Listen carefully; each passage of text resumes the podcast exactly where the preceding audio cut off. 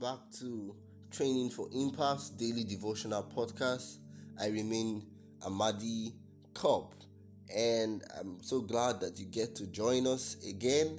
I want to encourage you to please do well to to share with your friends, share with family, share with somebody this if it's a blessing to you, please don't keep it to yourself.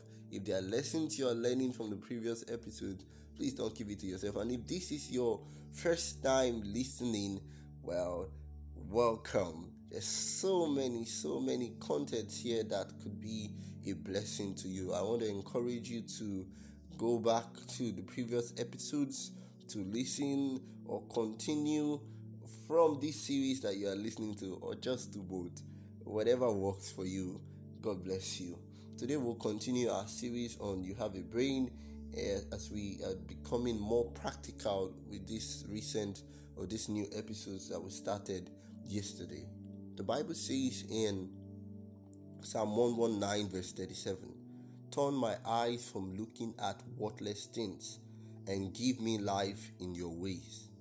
Did you know that many scholarly researches demonstrates that regular social media use alters our brain structure, its function, and cognitive development.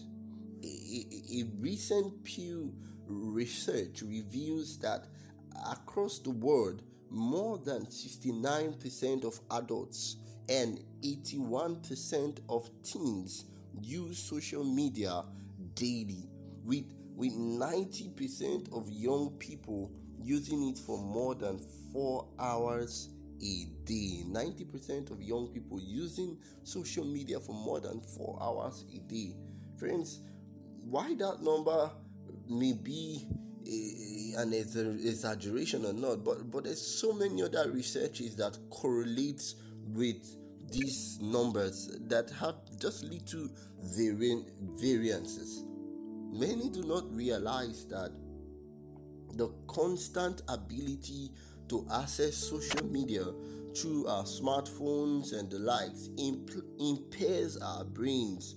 Uh, that, that our brains are so exposed to high volume of stimulation and our neurons uh, are fired up all day long. Uh, in fact, social media is, is a disability tool, while it aids us in doing so much, it, it, it destroys us so much more. I tell you, my friends. Social media affects your brain in, in three ways. First, in its attention span.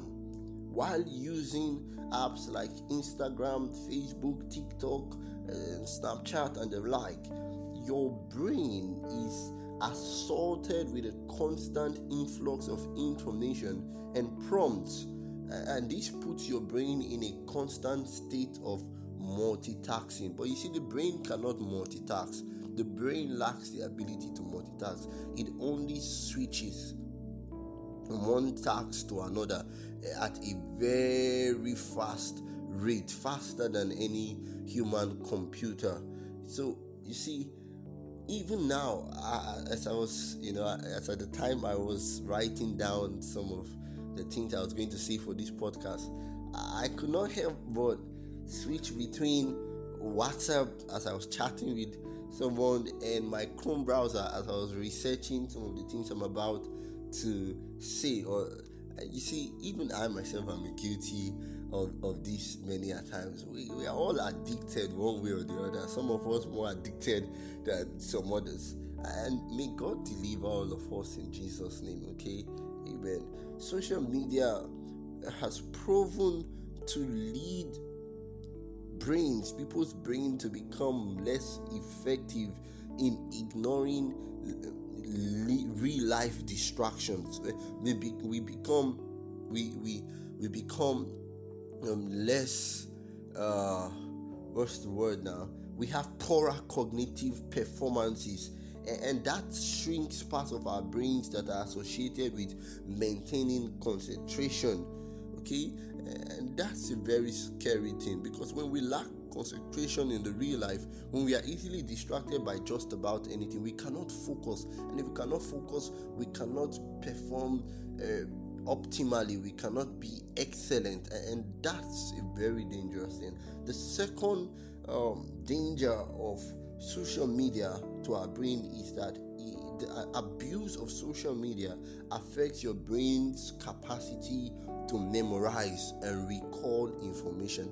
You notice you read something and you cannot remember what you you read. You hear names but you cannot keep them. You know, you've gotten some facts but you cannot store them. If you don't go back to your notepad, if you don't go back to somewhere you've scribbled, scribbled them, you find it much more difficult to memorize or to recall. And that's a very dangerous thing. First, for your spiritual life, because you cannot hold on to any of God's word that you have heard, the message you've heard during the weekend in church. You cannot remember it because of your social media addiction that you are unaware of, you know, and even in school. So, friends, if you want to do better in your studies, do less of social media. The third, but not the least, is that social media affects your social and emotional responses. Every like or comment creates or destroys a reward pathway in your brain and can lead to chronic depression or obsessive addiction. You know, we get so used to the likes and the unlikes and to the follow, to the comments that we crave it, we run to it. But, friends, it destroys the pathway in your brain or it creates one that makes you addicted to a reward system that can lead, will definitely lead to depression when you don't get some of those likes or comments or good comments or it can lead you to addiction because you look at you look to social media for valid, validation and for your identity which is a very dangerous thing because social media is always changing its trend and you don't have to shaping your life to suit the, the, the superficial world.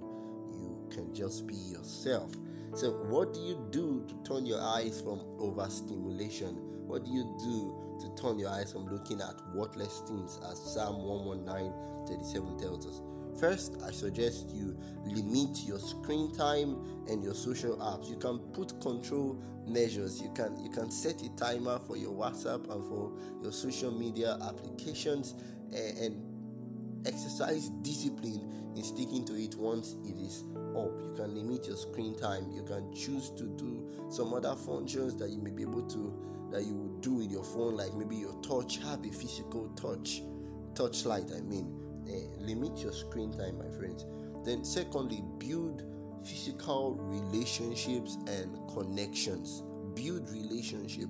You know, leave so much of the relationships in social media is very superficial. While it is true that people may have found love in social media or they have built their relationship, much more relationships are destroyed because of social media. People don't get to be themselves. People are hypocrites with the emojis and and the, and the delete button. You know, people get to redo and undo, and you don't really get to see people's real self or people share. So please build real relationship, build physical relationships and, and contacts so that it would help you limit your media use. Engage in more of outdoor activities. You say, well, I'm an indoor person. That's true, but your brain is not static. You can change. You can become an outdoor person. It takes one step, one step outside your door. Get out of your door. Go and do something gardening. Go visiting. You know, go swimming. Go running. Engage in outdoor activities, and you have less time to, you know, press your phone. You can sleep or relax. That's number four. That would help you to instead of picking up your phone to scroll down an endless stream of pictures on Instagram, you can take a nap. You can just relax. You can listen to good music and just be. You can pick up a book and read. You can relax. Relaxation helps against social media addiction. And lastly, I'm going to suggest that you develop a missional relationship with God. Have a relationship with God, have a prayer life, have a devotional life, have an evangelistic life. When you are so involved and invested in God, it helps you with your social media addiction, it helps all of us, and He takes we get to spend time with Him those times that we waste online. And I pray that God will help us to really be intentional about our brain health and give us the grace to be disciplined enough to take the necessary steps. God bless you. If you have questions,